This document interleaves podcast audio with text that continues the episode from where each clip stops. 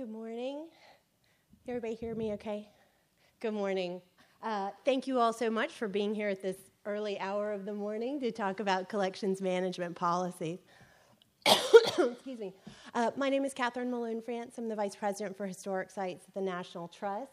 Uh, and I'm joined this morning by two wonderful colleagues Tom Mayes, who's the Deputy General Counsel at the National Trust, and David Young, who is the Executive Director of Cliveden, which is a National Trust historic site in Germantown, Pennsylvania, and was a Merit Award winner last night at the, at the awards ceremony. Um, we are here to talk a little bit about, excuse me, the, um, the process we've gone through over the past two years to revise the collections management policy of the National Trust. You know, we titled this presentation Radical Common Sense because we wanted to capture those two reactions that we've gotten um, as, we've, as we've vetted and revised and vetted and revised this over the past two years. Um, in some quarters, uh, particularly in the museum field and historic sites and house museums, some of the, the ideas um, that we've talked about and that are in this policy are considered a little bit radical. But then at other times, as we've talked about this in the broader field of preservation, the public in general, sometimes people sort of look at us and say, well, of course that's what you've done. Of course that's how you, you manage these places. Of course that's how you steward your historic sites and landscapes and buildings and collections. So we really wanted to capture with this title that sort of tension and dichotomy that we really found throughout this process and that we thought really enriched it and was very important to talk about. So, what I'll do first is talk a little bit just about the basic changes we made, our process, what inspired us to do this, and what we looked at as we were doing it. But before I go into that, I want to acknowledge that, you know, Tom and I were the principal authors of this revised collections management policy. But we really build on the work of other people at the National Trust and in this field. And I think it's particularly important to acknowledge one of those people, Jim Vaughan. Um, you know, if you were in Ken Turino's session yesterday, uh, he acknowledged Jim's importance in this as well. Jim is, of course, a former vice president of the National Trust for Historic Sites. Um, he's well known in AASLH and now works for the state of Pennsylvania. But his sort of, I don't know, his, his creativity and his willingness to talk about both sanity and stewardship in collections uh, really gave all of us, Tom and I included, I think, the intellectual space and cover. Um, to have some really frank conversations about our collections management policy and to consider it in really a new way. Um, and so we owe him and others in this field a tremendous debt. Uh, when we started this process, our collections management policy had last been revised in 2004, so we were a little overdue. Um, uh, I think we're supposed to be revising it every four years by the policy. Our process really took about 24 months. Um, and the revisions were approved by our Board of Trustees in June of 2014. I want to just hit sort of the two big changes in the policy. Then we'll talk a little bit about rationale, and then Tom's going to talk about um, the sort of ethical considerations, and David will talk about the implementation. But really, the two chief changes were what you see here that historic structures and landscapes, if they are interpreted for the public, and that's so important to this. If they are interpreted for the public, are now included in the museum collection. So, this for us created a parity between historic structures, historic landscapes, and our object collection. And then the second large change was that disposition proceeds, and by that I mean the proceeds from the sale of objects within the collection, that those disposition proceeds could be extended to the direct care of anything in the collection historic structures, historic landscapes, and our object collection, with the qualifier that those disposition proceeds would stay at the site where they were generated, except in extreme situations. As we, so we came up with these two major changes, and they really both, for us, hung on the idea, and you'll hear Tom and I go back to this again and again. They hung on the idea that we hold and interpret our historic structures and landscapes and object for the benefit of the public. And public benefit really became the very strong structure on which we built this new collections management policy. As we did, we were very conscious, even in the sort of revision and vetting process, that we wanted to be very public about this, very transparent about this, um, to do so in order to make sure this was rigorously vetted and that we'd had input from around the field, but also because we felt like this was a way in which we could really provide leadership for historic sites and house museums around the country. And we were encouraged throughout the process to do so, particularly by AAM and AASLH. So, you know, when Tom and I started this process, um, I guess in 2000, late 2011, um, we we really thought the context was particularly interesting. You know, there was a lot of talk at the time about historic house museums and the challenges they were facing. Um, you see some illustrations here. Upsala is a historic house museum in Germantown, Pennsylvania, uh, that was that was closing, and the National Trust actually acquired. And David is going to talk a little bit about that. You see in the bottom a closed sign at a California state parks, but around the country you had a reduction in state and federal funding. Um, you had parks uh, and historic sites closing. Um, and you also had people starting to think about what were innovations for historic house museums and historic sites. Um, innovations large and small. You see Donna Harris's book here. But again, lots of smart people were thinking about and continue to be thinking about how to reimagine historic sites and house museums for their long term sustainability.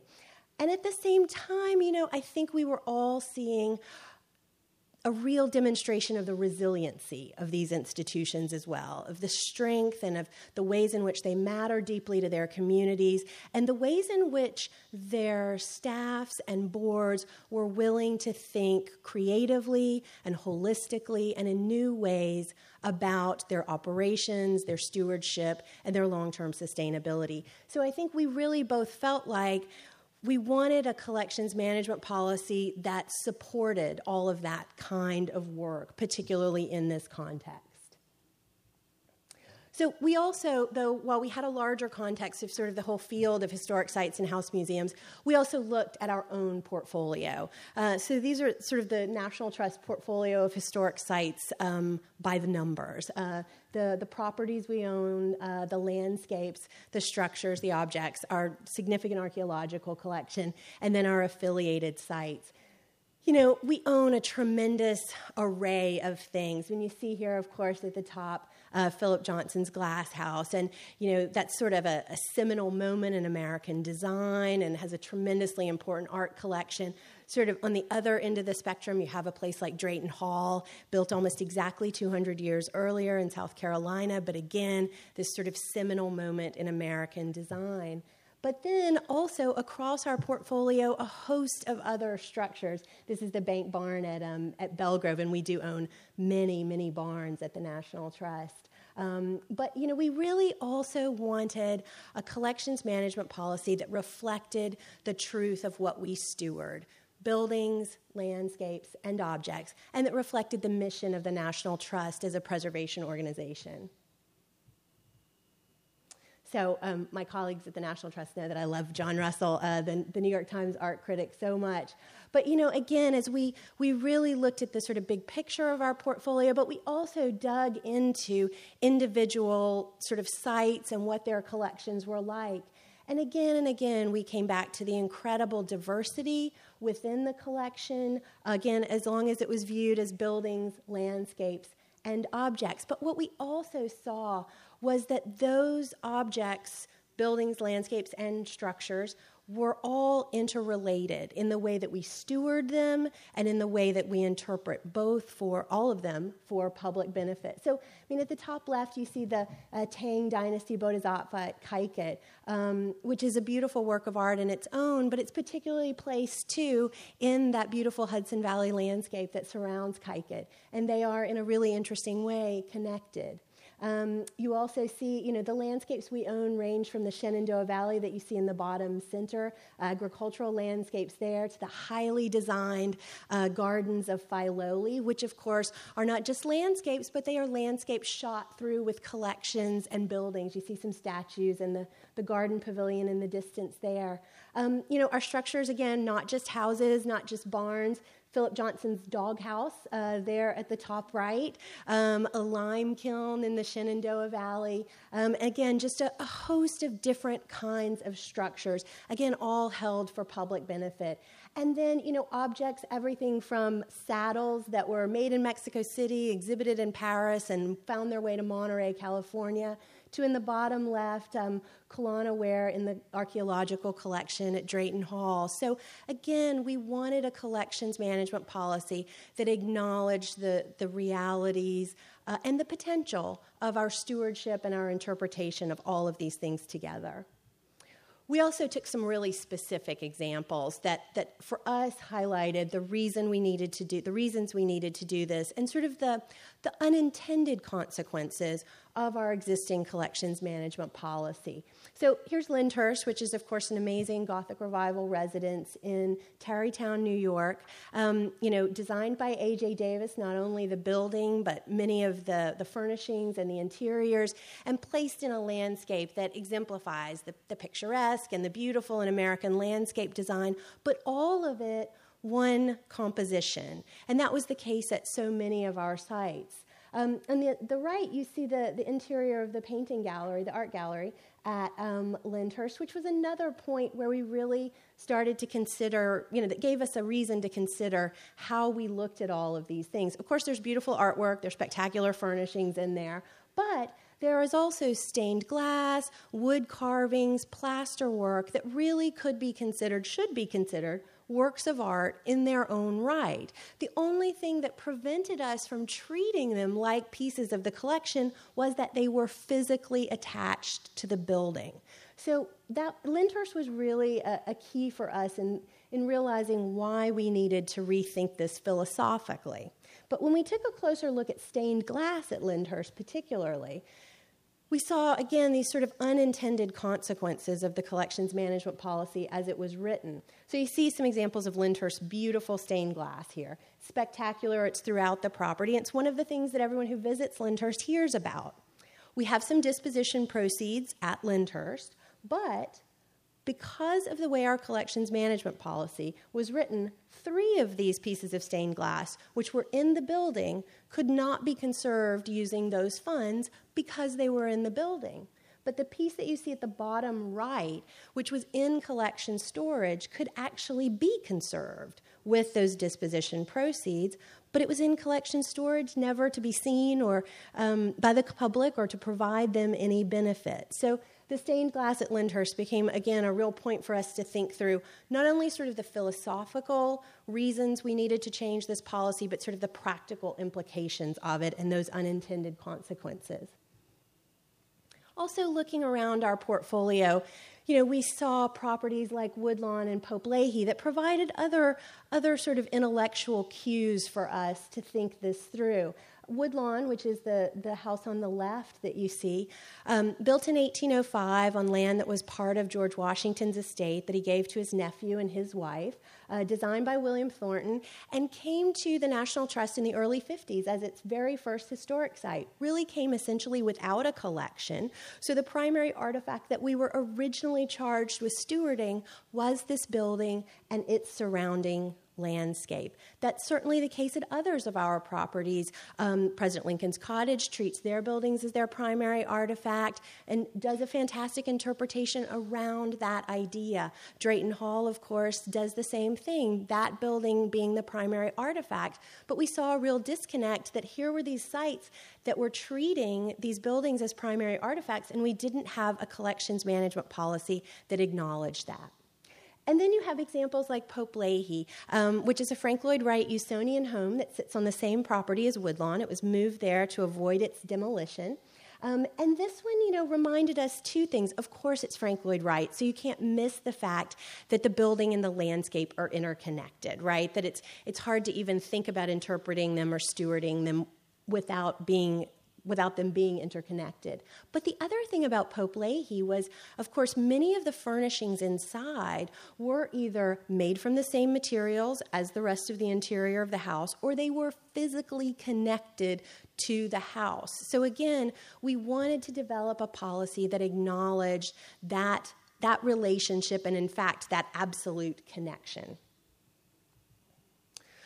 So we started this policy. I mean, we started this process, as I said, about two years ago. And I want to pause again to acknowledge um, the assistance, particularly of AAM and AASLH, in giving us um, not sort of blindly supporting this at all, but giving us um, a number of different venues in which we could talk about this across the field and receive incredibly productive feedback at everyone. I also want to acknowledge um, our wonderful National Trust site directors, one of whom is here today, David Young, but we also benefited so much from being able to vet that with them in a variety of conversations. Um, and then to be able to have really specific conversations with both the Accreditation Commission and the Standard and Ethics Committee here at AASLH. And then finally, also our Board of Trustees at the National Trust. We chose to have a very sort of slow and deliberate approval process with them. We went to them with concept first, and then we went back to them with the actual policy because, again, we wanted a long period of deliberation. We did not want to just hand them a policy and say, you need to approve this, but we wanted to really have a conversation, and we did with them about this. Um, and we're going to continue, and Tom will talk about this a little bit more. We're going to continue to have this very public conversation about this. But again, I do want to acknowledge there were a lot of people uh, Janet Vaughn, Bob Beatty, Cherie Cook who all helped us a great deal and provided us with ways to talk to the field about this. So, with that, I will turn this over to Tom Mayes. But before I do, I will say, you know, that one of the reasons I think the National Trust was so um, such the right organization to do this, not only because we own a portfolio of sites and we're a preservation organization, but because of the incredible legal division of the National Trust. It was um, a tremendous resource that we brought to bear on that, and you'll see as Tom talks, their combination of, of intellectual rigor and pragmatism really sets them apart and it was it was absolutely key to the success of this. Tom Mayes won the Rome Prize in the middle of this and ran off to Rome. Other people from the, the legal division picked up, and then he came back. But it was truly um, a resource that we brought to this that I think was unique.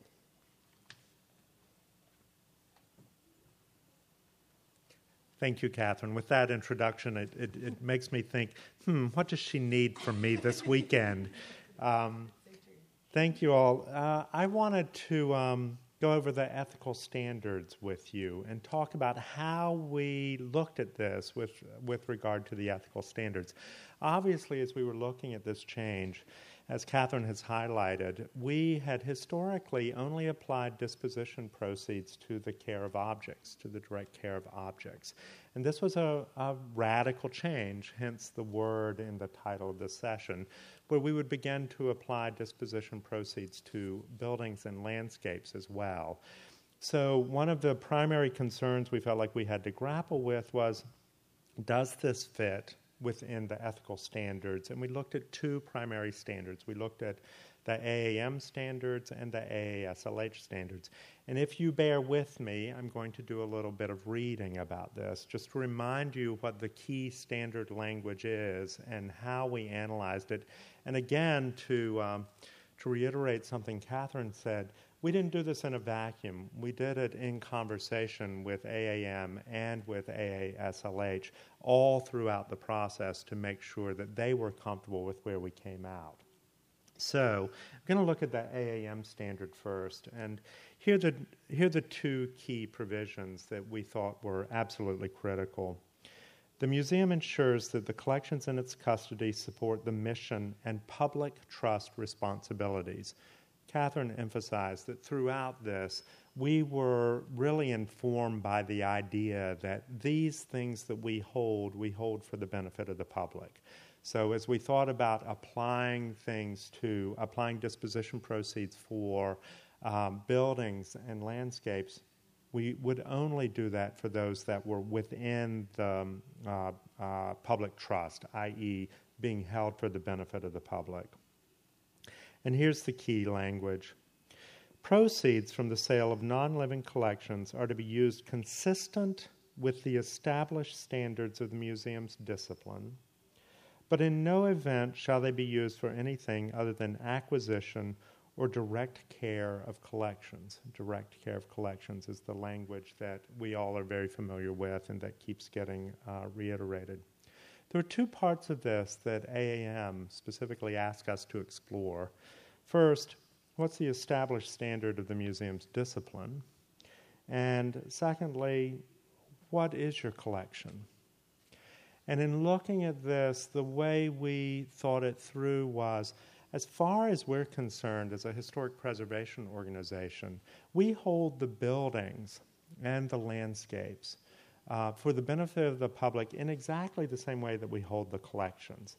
That the objects really should not be given a different standard of care from the buildings and landscapes. All of them together, as Catherine emphasized with um, showing you Pope-Leighey House or Lyndhurst um, or Kykuit, are really part of one whole thing, all of which we're holding for the benefit of the public and interpreting to the public. So, uh, what we looked at was accessioning uh, our collections and uh, our collections to include these historically significant buildings and landscapes. And again, we tied that notion to the uh, idea that we would only include in our definition of collections those that were interpreted to the public. So that is the, the way we apply the AAM standard. Um, AASLH has this language. Collections shall not be accessioned or disposed of in order to provide financial support for institutional operations, facilities maintenance, or any reason other than preservation or acquisition of collections as defined by institutional policy. It's not exactly the same language, but it's got some comparable concepts in it. So, as we looked at it again, we thought uh, if we treat our buildings and landscapes, historically significant buildings and landscapes, as part of the collections, because we're interpreting to the, them to the public. We are using them in the same way. We're holding them out in the same way. Um, then we should be able to apply those disposition proceeds to the care of uh, the buildings and landscapes in the same way that we would apply them to the care of an object. And the, the primary example that really s- drove this home for us was the Lyndhurst uh, stained glass, where it just did not make any sense for us to be holding a pot of money for the care of our collections and not being able to apply that to the care of stained glass that's actually embedded in the building uh, as opposed to stained glass that had been removed from the building. So that is the manner in which we applied these ethical standards, and we presented these to the accreditation committee of uh, AAM and to the AASLH Ethics and um, uh, Standards Committee, and both of them felt like these concepts were consistent with the ethical standards for the field. So, how did we actually do this in the collections management policy? I'm not going to read all of this, but I wanted to emphasize a couple of, of concepts. When we rewrote the policy, we wrote in these ideas that we wouldn't apply these disposition proceeds to everything that we owned. We would only apply it to things that were interpreted to the public. So, for a landscape or for a building to actually be eligible to benefit from the use of disposition proceeds, uh, Uh, it has to be something that's held for, owned by the National Trust, and interpreted for and accessible to the public.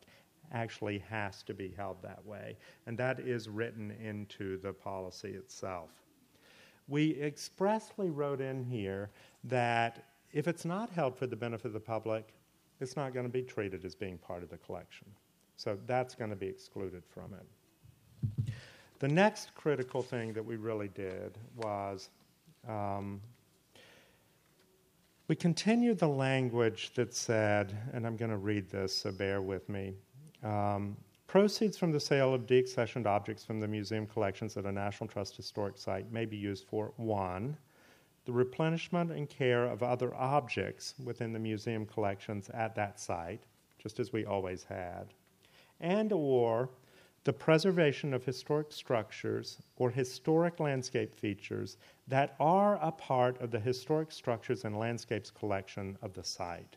So we expressly wrote that in to make sure that everybody involved in the organization will um, only apply it that way, that it will not be applied just for a maintenance shed or for uh, regular cleaning or something like that.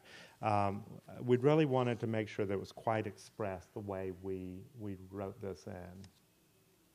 There were other changes that were put in place really to provide protections uh, and to make sure that uh, this continued to be applied in a manner that's consistent with our philosophy here, which was built on the public trust. First, there were changes in the chain of authority, and that really was about our board insisting that they continue to provide oversight. So, board oversight over the actions of the Historic Sites uh, Department and over our Collections Committee, which is a staff committee, were strengthened.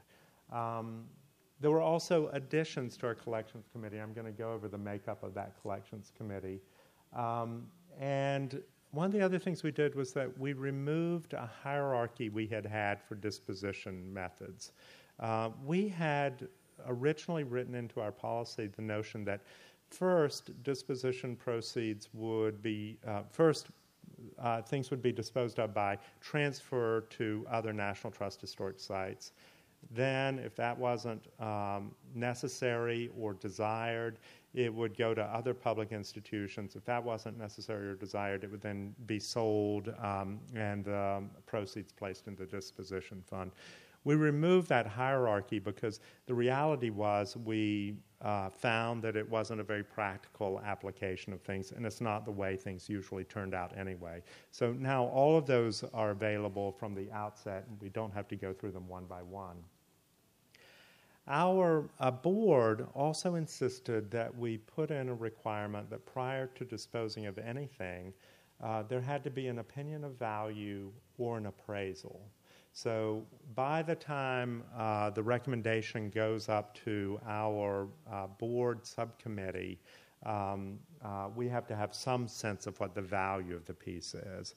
And um, we had a lot of discussion around this because of the concern that um, putting a value on it might make it appear that we were selling it because of the value, or putting a value on it might suggest that we were choosing things of high value so that we could generate income. Um, but the, as we talked this through, we realized that actually our board simply wanted to know the value of things so that they could make an appropriate and fully informed decision, which makes sense to me um, but it always has to be uh, combined with that cautionary note of we're still not disposing of things just to generate income. We're only disposing of things because they've gone through the rigorous uh, deaccessioning process to begin with. So uh, then you get to this whole idea of how do you avoid cherry picking and how do you make sure that uh, things aren't going to be disposed of just to keep the lights on. Um, and we put in a, a, number of protections, some of which were already in our deaccessioning um, provisions of the collections management policy, uh, but we strengthened them and highlighted them. First of all, and the key thing is, the intellectual process of going through the deaccessioning process is no different from it ever was, from how it ever was. In other words, something is proposed for deaccessioning only because it no longer fits within the site's uh, collections management plan. And we since then have also strengthened uh, our um, uh, encouragement for our sites to complete collections management plans for their individual sites. Um, so that process will remain separate from the process of what the ultimate use of the disposition proceeds is completely separate processes decided at separate times. Um, so that intellectual rigor will still be in place.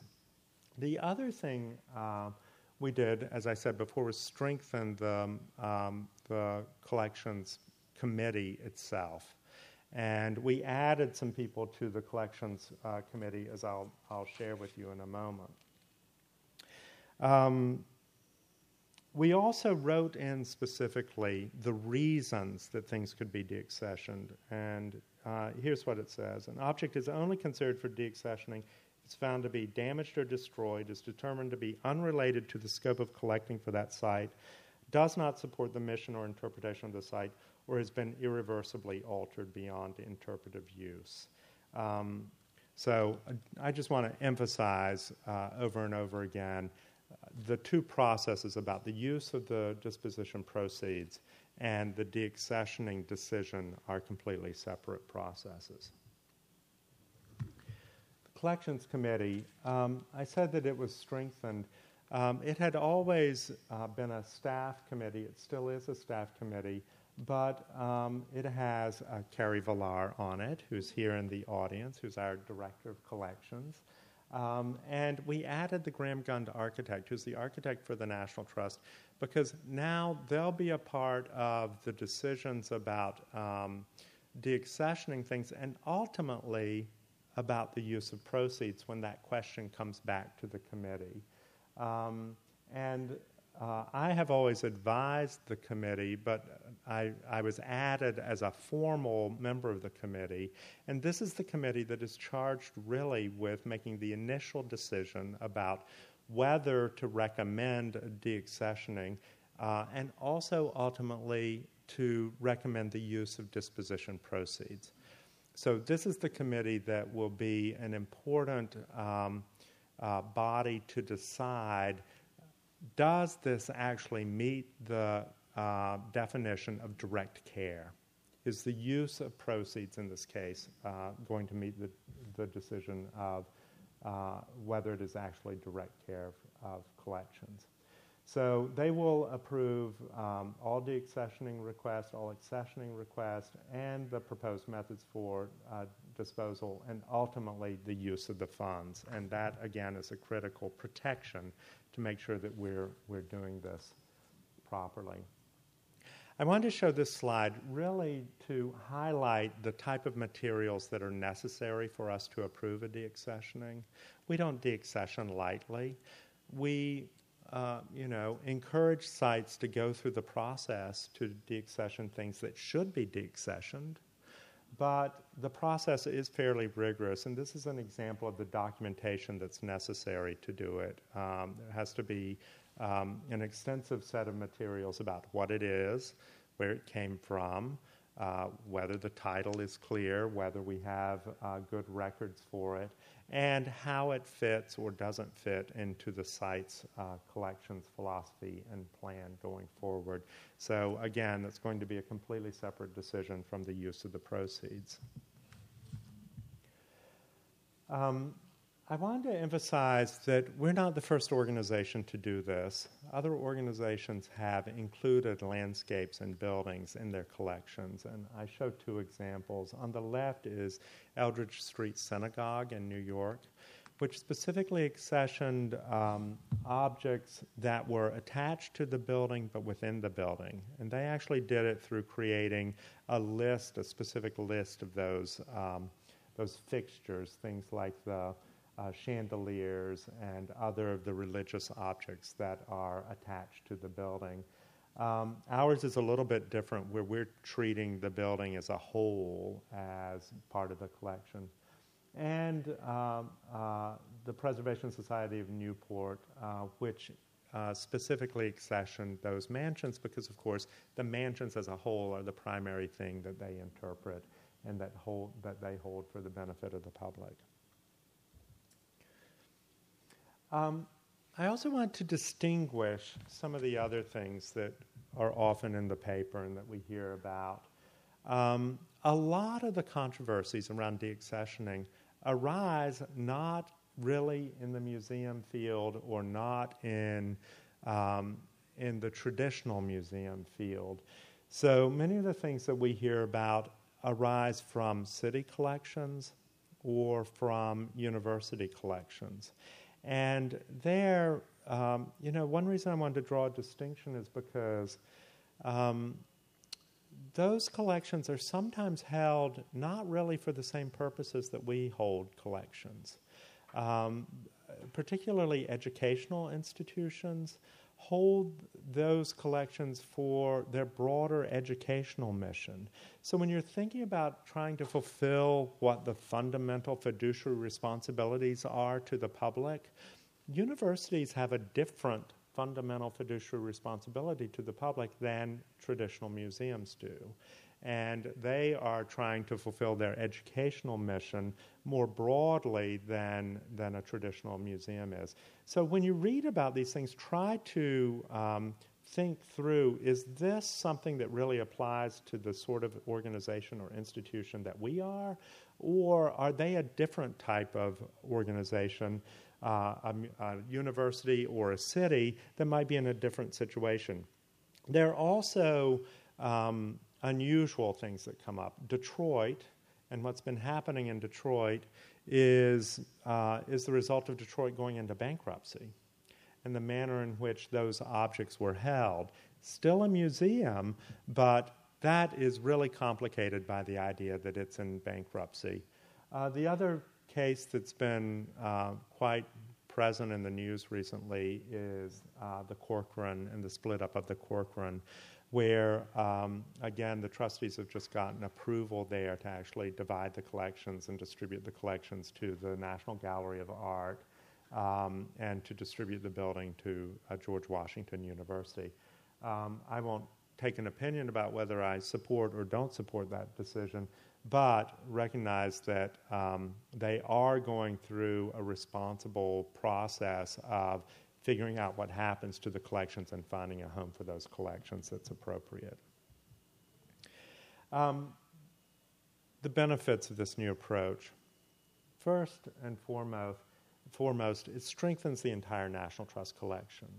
And it really reflects the preservation mission of the National Trust um, and I can't emphasize enough how it evens the playing field between the buildings, the landscapes, and the objects, and treats them equivalently because they're all being held for the same purpose and they all have the same importance to us as an institution and to the public as a whole.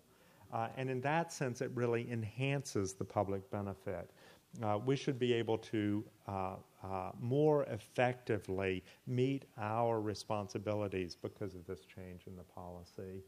And uh, finally, we think this also provides leadership in the field. Uh, we're, we're happy to talk to other institutions that are interested in doing this, particularly for the Historic House Museum area we would, um, we would be happy to share any information we have about this with others who are thinking about accessioning their buildings or landscapes.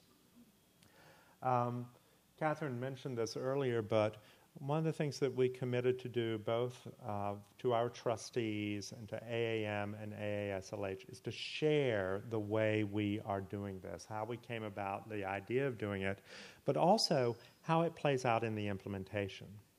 So, one of the things we heard throughout this discussion was how are you really going to define what direct care is?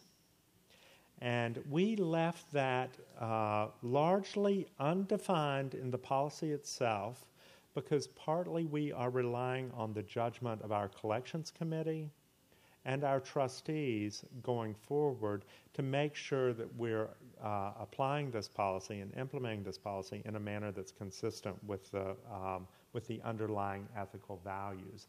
So we're going to be sharing that information and sharing how we implement it as we go forward. And we just had a call with our site directors, as, as Aaron and uh, David can attest, where we said, look, don't bring us requests for the use of these disposition proceeds that are way out of left field. Let's start with some things that are really safe, where the entire field will agree that this actually does fulfill our direct care responsibilities. Um, and with that, I'm going to turn it over to David Young.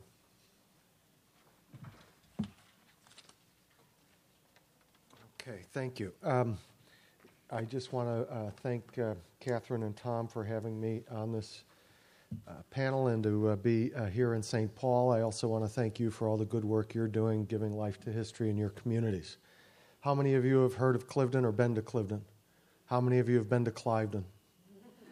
all right, so uh, Cliveden is on Cliveden Street, and in 2005, uh, it merged with Upsala, which is a historic site across the street. Upsala is a historic house museum where nothing historic happened. And it was built in 1798. Um, Cliveden was built in 1767. Upsala is uh, considered an ex- excellent example of federal architectural style, and they're both in the historic Germantown section of Philadelphia. Um, upon the merger, Cliveden changed its mission to take visitor out and put community in. To make the uh, mission succinct, it really comes down to our purpose is to make history useful using our buildings, landscape, stories to build a pride of place to help enhance vibrant communities in greater Germantown. So we define communities and usefulness in the uh, embedded mission. And this represented a big change uh, to go from a colonial house museum of a velvet rope tour to a much more uh, community based forum and community center for understanding the meaning of the past. Um, I want to talk a little bit about the relation of the um, collections policy with an eye toward the practical implications for site directors and historic sites uh, and the management issues. Uh, and this is important to be careful, as Tom was saying, because of the troubling examples we've had in uh, the recent uh, um, papers, uh, and it, certainly in Philadelphia and the Delaware Valley, there are a few recent examples like the Philadelphia History Museum or the Delaware Art Museum using the disposition of um, deaccession uh, funds to uh, um, pay for operating deficits and heating and lighting. So, our change in mission and broadened community focus led, first of all, to Cliveden's first ever scope of collections policy. The scope of collections combined the um, what Cliveden would collect as well as what we would collect related to Upsala. So this meant things related to the event that the most significant event that happened at Cliveden, which is the 1777 Battle of Germantown, which we reenact on October 4 and lose at noon and 3. Um, the uh, the Chew family that owned Cliveden and the Johnson family that owned Upsala became uh, the central components of the revised scope of collections that was uh, undertaken, and we're 40 years as a museum, and this was really our first solid scope of collections that was longer than a paragraph. But it would include anything related to the households and history of the battle, the households and history of the Chews, and the households and history of the Johnsons. And that includes the Chews household related to uh, the many plantations that the Chews owned and its history of chattel slavery, um, which is our, part of our revised interpretation. We've been doing a lot of revising at Cliveden in the last 10 years. So, upon the revised scope of collection, we realized that there were hundreds of artifacts in Upsala that didn't apply to either the Chew story or the Johnson story or the story of the Battle of Germantown. This resulted in a deaccession process, and Tom mentioned rigorous. I would use capital R in that. It was a 28 month, by the book, rigorous process that involved vetting from the Cliveden Collections Committee, the Cliveden Board of Directors, the Cliveden Education Committee, the Cliveden Preservation Committee, even before we took it to the National Trust Collections Committee. And in that process, um, I think we deaccessioned something like 252 artifacts, and Carrie can help me with this. Um, uh, we uh, ended up giving artifacts to 12 sibling organizations uh, in the local and regional community, historical societies, other house museums. Um, and the culmination of the 28 month by the book deaccession project was a sale of roughly 119 artifacts uh, at Freeman's in March of 2011. So there's a pot of money now from that sale, and um, we uh, still have about 500 artifacts in Upsala, about 100 of them have nothing to do with the Johnsons or the Chews. So there are still some things that don't necessarily apply. Now, meanwhile, while we were doing this, Cliveden, which had a decades long history of rising damp, underwent a Save America's Treasures project of $822,000 to install a humidistatically controlled environmental system that uh, helps save the variety of collections in the Cliveden building. At that time, the thought was we'll move everything in the collections that aren't on display in the house across the street to Upsala. So, Upsala was sort of collection storage. That HVAC project, which is probably better understood as an $800,000 plan to put a new boiler in, um, but it, was a, a, a, a, it has worked so well that now it is possible to bring collections back to Cliveden and store these collections in areas that aren't on view to the public, like the third floor garret. Uh, and these are some of the collections that we're talking about, and this is the garret. So the third floor garret has proven to be economical and efficient. It's actually cleaner, it's easier to keep clean. But um, our thought is to bring before the Collections Committee of the National Trust a test case for how to use disposition funds by making sure that the garret is appropriate for storing collections that are over at Upsala now. And these are a variety of things like textiles, uh, porcelain, furnishings, even some archaeological fragments. Um, that, and they are also things like cushions from the 1940s and some flotsam and jetsam from kitchens in the 1960s. So, um, to get the garret um, tr- truly up to speed in terms of collection storage, we need filtered uh, screens for the windows. The windows, which have really bad sills, and um, there's uh, still a lot of detritus from a failed roof that was replaced in 2005 at the cost of $150,000. That, um, um, to turn the garret into a bit of a collection storage means a little bit more investment. And the question is can we use the disposition funds to help us in the process of making Cliveden a little bit more friendly to the housing of these collections responsibly? Um, the implications for the management of the fund, I think I just want to put into some perspective from the boots on the ground. The fund is a non interest bearing account. It is not there gaining money for us.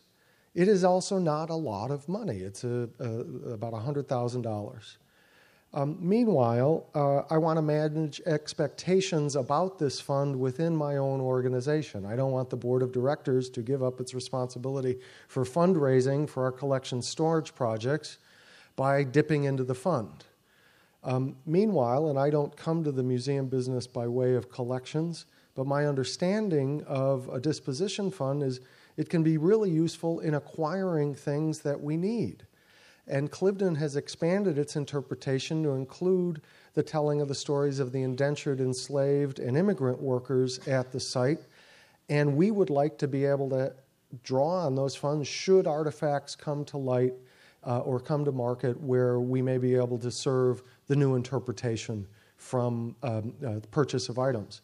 So we want to be careful about how to, to um, use this fund while also being responsible from the site management and the collections management perspectives. So the limits of the account the, uh, um, uh, go hand in hand with also establishing proper uh, procedures for use of the account within our own organization uh, for suitable projects versus uh, for just keeping it aside for acquisitions. Also, um, the board is uh, at work right now setting up a little bit of a policy that just says here are the conditions by which we could make recommendations for the use of the disposition funds. And we are preparing a proposal. In fact, we've just sent a, a draft to Catherine and Carrie. Um, we are preparing a proposal for a small use to do two things um, purchase some of the conservation materials for the garret as well as do some bricks and mortar work on the facade of the garret where the dormer windows are uh, in such a state of disrepair that they won't be able to provide a good envelope for the third floor storage. So we would consider this appropriate to the direct care and not necessarily possible without um, an expanded sense of what collection, collections management is under this new uh, uh, collections management policy. And uh, finally, I would just say that um, why we've expanded this was because places like Upsala went out of business because they didn't engage their community.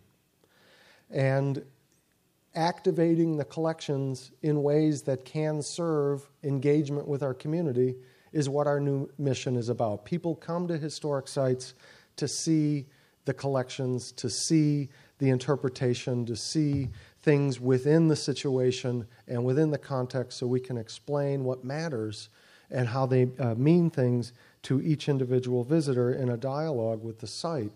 And the collections are a primary uh, artifact that helps us give life to history through how we use it. So we take this responsibility very seriously. And to know that some of the steps we've taken build on earlier steps taken 10 years ago. But don't let Upsalas happen to you. They, uh, it, without house museums really engaging communities, um, you know, uh, Upsala is a paragraph in Donna Harris's book about merging with another site. So, with that said, um, I just really wanted to open it up for all of us to take some questions, combining the legal implications, the, the, the implications for the field, and the implications for management, like site directors, like I have to worry about uh, within the organization. Uh, so, thank you.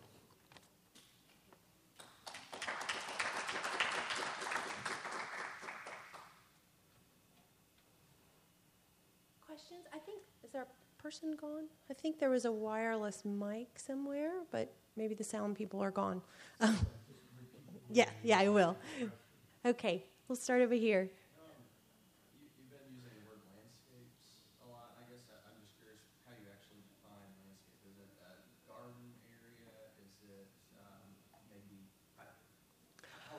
Okay, um, so the question was, you know, how are we defining landscapes? Um, and, you know, really, I mean, for us, obviously, you know, cultural landscapes can be a number of different things, right?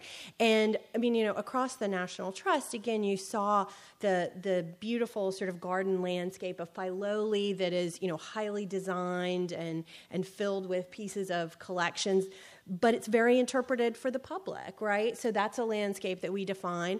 The same thing, though, a, a, a highly agricultural landscape. We have them at Belle Grove in the Shenandoah Valley. We have them at the Farnsworth House in um, in Plano, Illinois. But again, as long as we're interpreting those landscapes for the public, we continue them. You know, we we call them a part of the landscape uh, collection. But also, you know, this is an interesting test for us at, at Belle Grove, too. We actually own their fantastic um, Civil War era entrenchments um, that are, are you know, incredibly evocative um, landscape features.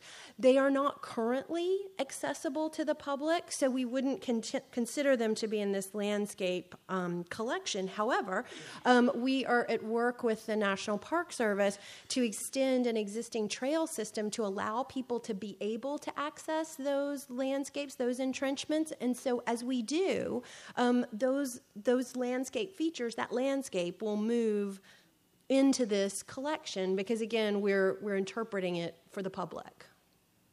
Does that answer? Yeah, yeah, it does. Um, maybe just a practical way. So even any, and this comes back to what constitutes direct care in those situations. Sure. You know, routine maintenance, mowing, that sort of thing. Absolutely.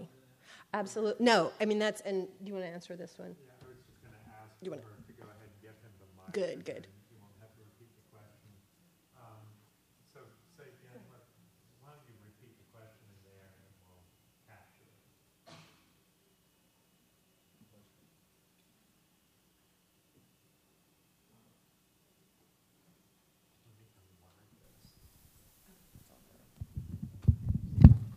Okay. Um, so, and, and, this returns to the concept of what actually constitutes direct care of the collection. And in the case of a landscape, say historic garden or any of these other things you described, um, does the maintenance to make that accessible fall under how you might use the disposition proceeds. Fantastic question.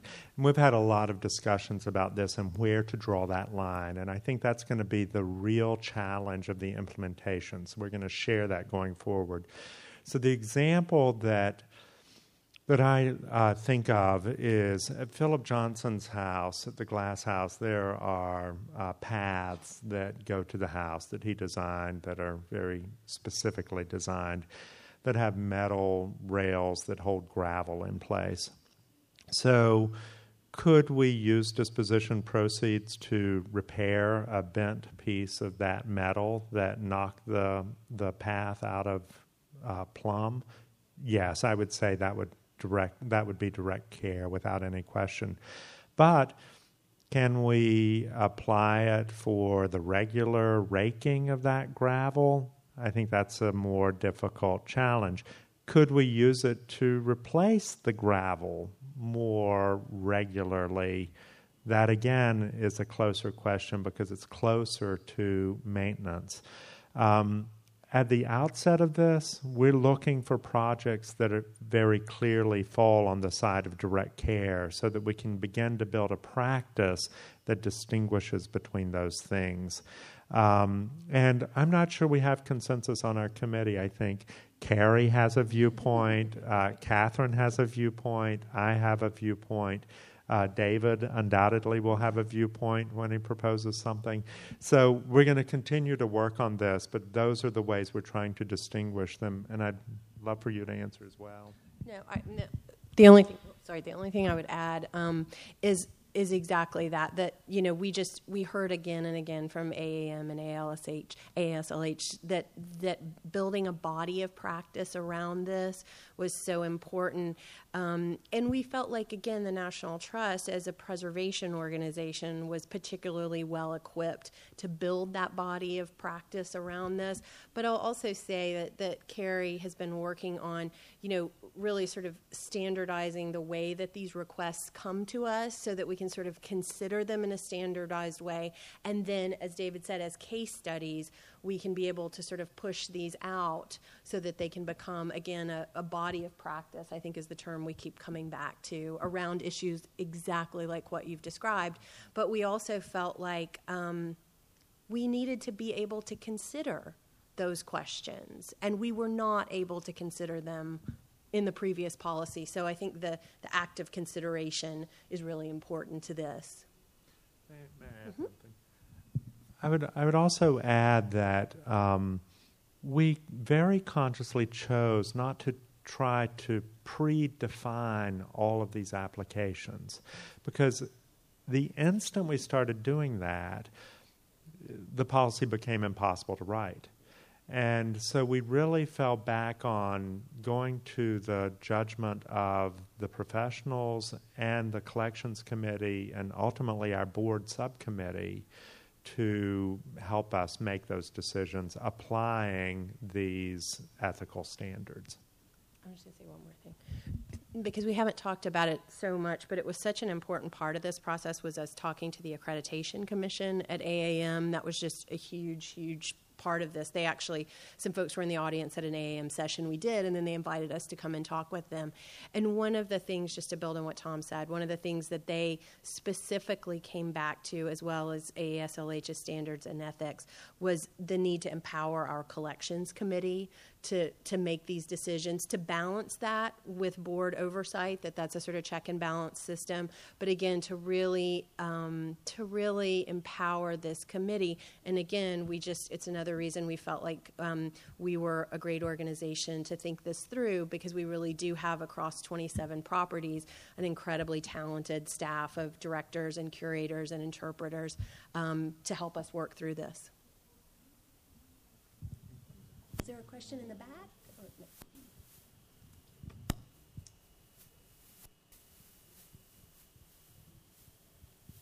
Well, I have two things. One of them is I really look forward to seeing how you work through these these questions because I was sitting here wondering the same thing.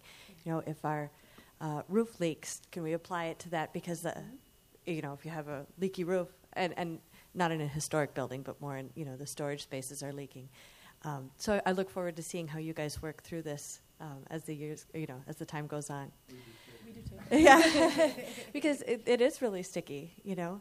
Um, but stepping back one level, um, I was curious about when you take items to auction, how you handle the, the public perception of that. I know that's one thing. I, I, work at a small historical society rather than a, a historic house, and we're going through the deaccession process. And wanting to be really careful about um, once we've you know tried to share with other museums and, and gone through the steps and something is going to be offered up for sale. Um, you know you don't want to have uh, the auction on the grounds of the museum because it looks like you're keeping the lights on. Even if you have a, a, policy in place there's there's a definite public perception issue. And so um, I'm wondering if you could step back just a little bit and tell me about how the the sale process works when you when you've chosen to deaccession an item? I'll talk a little bit and then I'll let Tom talk a little bit about um, title and, and issues like that. I mean, I think part of it, you know, in terms of public perception, is um, is that you know we really do not take deaccessioning lightly at all. Um, that there is, as David described, a 28 month process. So by the time we get to that point, you know, we are very sure that that it's the right thing to do, that it's the ethical thing to do, um, and that that as Tom can talk about, that we do have the title, that all the the sort of legal pieces are in place. So I guess I would just, and I think that we also, um, you know, we're very transparent. This question came up uh, just last week or the week before. You know, we're we're also very transparent about that it that it did come from our collection. I mean, we're not trying to hide that at all, but we do offer the explanation again. And I think it's a, you know, a teachable moment to use that over for overused phrase. But I think it's an opportunity again for us to talk about stewardship and issues of of deaccessioning. So we, I guess, we trust our process is I think part of the example. I mean, a part of the answer to the public. But I, I want Tom to talk a little bit about the issue of title too, um, and how we get comfortable with that. Um, thank you, Catherine. And I also will invite David to talk because of the experience of selling the objects from Upsala. Um, and uh, before I talk about title a little bit, we did get an inquiry from the Attorney General's office about the um, uh, disposition of the objects from Upsala which we were able to address by sharing with them here here here's our policy. Here's how we decide how to sell things. Here's what we use the disposition proceeds for. And they actually questioned whether we could use the disposition proceeds for direct care of collections. They wrote back to us and said no we understood you could only use it for acquisition and so we explained to them that that's a standard from the art museum world, not applied in the historic site world, that AASLH and AAM permit us to use it for direct care, and they were satisfied with that answer. So we do get these questions, they do come up. It's not just a um, philosophical discussion, it actually does happen. On title, one of the things that we do for every de- deaccessioning request is um, someone from the general counsel's office has to sign off on the, um, uh, each object that we have clear title f- to it. And, um, and we're extremely pragmatic about that. I've done a session on this at AAM where, uh, like most house museum uh, organizations, you know, we have thousands of objects where we may have no documentation other than um, then found in house at time of acquisition. Is that that fiat top? Is that what we call it? Fiat top. Um, but you know, if it's a pitchfork and we've had it for forty years, you know, we assume we own it. If somebody comes forward and says, "No, I own that pitchfork," then we'll grapple with it. But to, to date, no one has claimed any of the pitchforks. Um, so we have a very pragmatic approach to it, but we do a thorough process and look at all the documentation to see what we have. So there, this, as as David said, rigorous with a capital R. We go through a lot of processes before we get there. And now, David, for the the public perception piece. Yeah, and uh, that's a really important point. And, and like any other change, it brings conflict and has to be managed. And part of the 28 months was a kind of building from concentric circles out so that when the attorney general did come, and I think it was twice, uh, with more or less complaints that had been lodged by a descendant through the attorney general's office, um, we knew, based on the process, where we stood with provenance, title, uh, reasons why, and that meant that within our own organization we were confident and we knew we had backing from within the trust because we had been transparent and working this through. So putting your ducks in a row means that you're not going to have to um, handle the what might be blowback or negative PR uh, because there will be PR and you do have to get ahead of that, but it won't be perfect, but it can be rested on the facts and the trust built into the process. And that may not always be apparent to the public, but it can come out confidently from how you message. Well, we went through this process, and here are the facts. Um, after the Attorney General came calling, uh, the sale was uh, uh, um, promoted and, and, announced in the Philadelphia Inquirer with a big headline that made me spit out my coffee that morning. Uh, great artifacts from the Cliveden collection on sale. Uh, you know, so that meant, and, and that is what will likely happen even at the small county historical society with uh, such a process. So being able to be able to re- rely back on, well, this is why we spent two and a half years working this through, becomes a, a, a, a strength while also just w- riding the fact that we're in this untenable position as leaders. The field demands leadership. Change uh, is needed, like Upsala or in many of these organizations, and to lead change is necessarily going to ruffle some feathers, and we just have to be adults and walk through with a fact based explanation for how this happened. One, one other thought: there is a there is a tension between how much you publicize the sale and and how many proceeds you're going to get. So my reaction to that headline was excellent. We're going to get more money for the disposition uh, fund, um, and we've done we've done everything we need to do to make sure we're on solid ground. And, and uh, just the, the other small point is there's a lot of listening that goes into this process. And it, it may seem like we're just looking at Excel spreadsheets and database, uh, you know, collections database material or provenance records and legal title, but we're actually listening to one another for different viewpoints. I, I don't have a legal viewpoint. I don't have a collections viewpoint.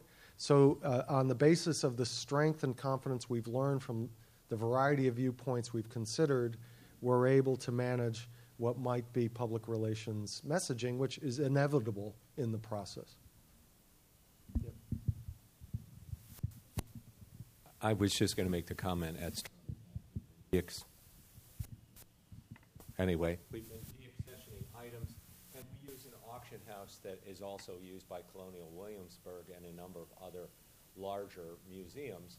And generally, there's a statement at that part of the catalog. This is from the collection of XY's museum. It's being deaccessioned. It's going into the collections fund, which will do the following thing. And I think that's been very helpful, particularly because you've got a lot of savvy people there. And many of those people in the auction, in those chairs in the auction house, are your donors of objects in the future. So you really have to build some trust there. And we've also gotten the habit of telling. use the mic because it's being recorded. It, uh, there we go. And we've also gotten in the habit of, of uh, Attorney General know ahead of time. Uh, so you're up for that.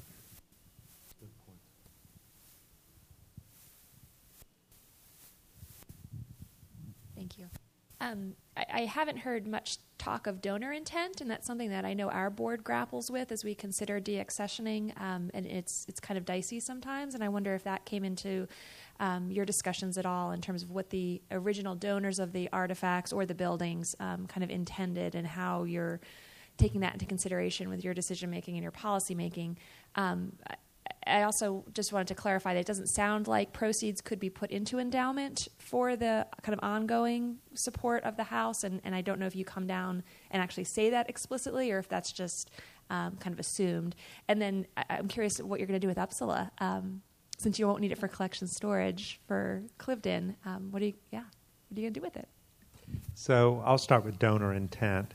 Um, I didn't say it because it's um, it's implicit in everything we do. I mean, we're not going to deaccession something that's got a restriction on it without going back to the donor. So that's uh, it's expressed in other ways, but it's not a key part of the uh, policy. It, it, states that we have to follow donor intent. Uh, so, as a part of that process of looking at every object that's being proposed for deaccessioning, we go through the documentation, and if there is some sort of restriction, then we honor it. So, for instance, um, we recently uh, had a disposition request from Chesterwood in western Massachusetts, and there there's actually not a binding um, restriction, but the donor expressed a non-binding request that if we ever dispose of something, it be offered to another institution. So we honored that precatory uh, request, even though it was not binding, and we would always do that. Um, endowment. Um, we actually, I don't think we put it in the policy, but that question has come up whether if we get a really huge chunk of money from some specific uh, disposition, whether it could be used for endowment. And I think we would be open to that, but I think it would be a decision made by our Board of Trustees. So that would be bumped up the line probably um, and would be an unusual circumstance, not a, not a common circumstance. And I'm happy for either of you to add to that. And then, Upsala. Well, the first thing we're going to do is we're going to put two cannons on the front lawn on October 4th when we reenact the battle. Uh, and um, we're actually considering a variety of uses. Uh, currently, it serves as the headquarters of the Germantown Avenue Business Improvement District, uh, which um, uh, it, it, we serve as a landlord for that. Uh, and Cliveden was a co-founder of this improvement district, so it's it's really in keeping with our new mission. Uh, we've looked at a variety of nonprofit uh, sharing uses and commercial and, and even private uh, interest in it, it's still zoned residential, so there are a, a, variety of options. We've not come down on anything, but right now uh, there's a restoration project going on on the windows and on the portico, and I think we removed a two foot long beehive uh, from the soffit on Thursday afternoon. So uh, there's actually quite a bit of work going on, but uh, what it becomes to uh, uh, uh, is still um, a question we're having with our community about what the community needs from the building and what the building wants to be. and we're shoring up as, in our roles as responsible preservation stewards by just taking good care of a building that was a, a perfect storm of deferred maintenance, obsolescence, and lack of engagement with the community.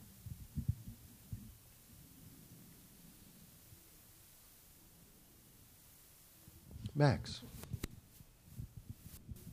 Uh, having sat on the collections committee at the National Trust, this is certainly an improvement over what um, we had to deal with and grapple with. So I, I appreciate your work on this. Um, and and one of the things I found very useful when we're going through that process is developing the collection scope, not a collections plan, a collection scope, which is very different, because the committee has to decide is this appropriate or not appropriate, and knowing having the site figure that out was really important. And, and, and, Cliveden was the, I think, the first one that we did that with. Does that sound right, Tom? Yeah, I think that's right. Okay, so that's if people want to see one, that's a good model to look at because it is more than just a sentence. Um, it really describes that. The second thing I found really h- helpful, and you touched on it, Tom. If you could talk a little bit more, which is a statement of valuation and appraisal. And what do you mean by valuation? Is it purely monetary, or is it look at other criteria for determining significance? Sure. Um, so, what our board wanted us to do actually was talk about the monetary value. What's it worth? Um, and that's to help inform their decision making about whether to uh, approve the uh, deaccessioning or not. I was a little uncomfortable with it um, but I understand why they would want that information before it comes forward to them. Um, and it's not an unusual thing to have as a part of a, a disposition request. In fact, many institutions uh, require it. Um, so, but it is entirely a monetary piece. I wanted to emphasize something that I, I um, uh, touched on You know, I think we all get that question periodically from a new trustee. Can't you just sell some of this stuff and make our financial problems go away? How many in the room have heard that? I have heard it. Um, and, you know, you have to do a lot of education ab- around the ethical standards, which, frankly, you know, often sound irrational to people outside our field. Uh, we understand why those ethical standards are there, but other people don't view these things in the same way that we do. Um, what I wanted to emphasize is that there's no process in our revised policy where a trustee would just say that and it could be acted on. The request of disposition has to arise from the site and then it comes up to the collections committee through this rigorous process before it even gets up to our trustees. So if one of our trustees suggested something like that, um, you know, we would share the information with them about how deaccessioning works, about what the ethical standards are, and and and would try to just use it as an educational opportunity. Max, I hope that addresses your question. And I just wanted to add one thing on the sort of flip side of that because um, we they talked about this yesterday in, in Ken Turino's session about we we also had a lot of conversations about especially around this valuation requirement not wanting to make it unnecessarily difficult though to deaccession. And and we really did you know we understood as Tom said the reason for it in some cases. But as we were also recently deaccessioning you know a box of thumbtacks at Chesterwood um, we also as we wrote into the policy the our ability and actually the collection, the director of collections ability to waive that requirement in cases where there was clearly very minimal value. So we, we at the same time wanted the protection, but I think allowed for those situations where you just need to do a sort of house cleaning, deaccession without an appraisal.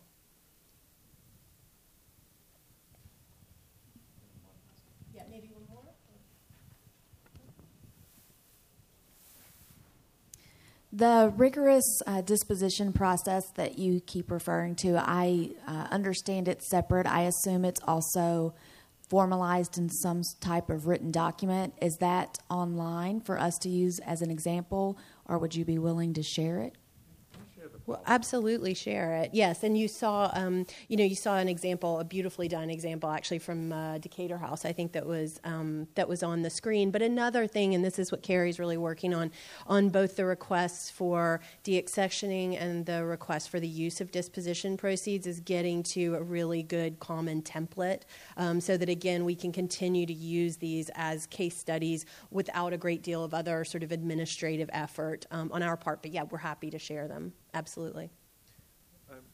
On the sharing front, the, this uh, policy change is going to be highlighted in history. Um, this coming history news, this coming issue, um, and if you'll leave your email or something, we'll be happy to share the policy with you. I think we're out of time. I think we're out of time. Thank you all very much.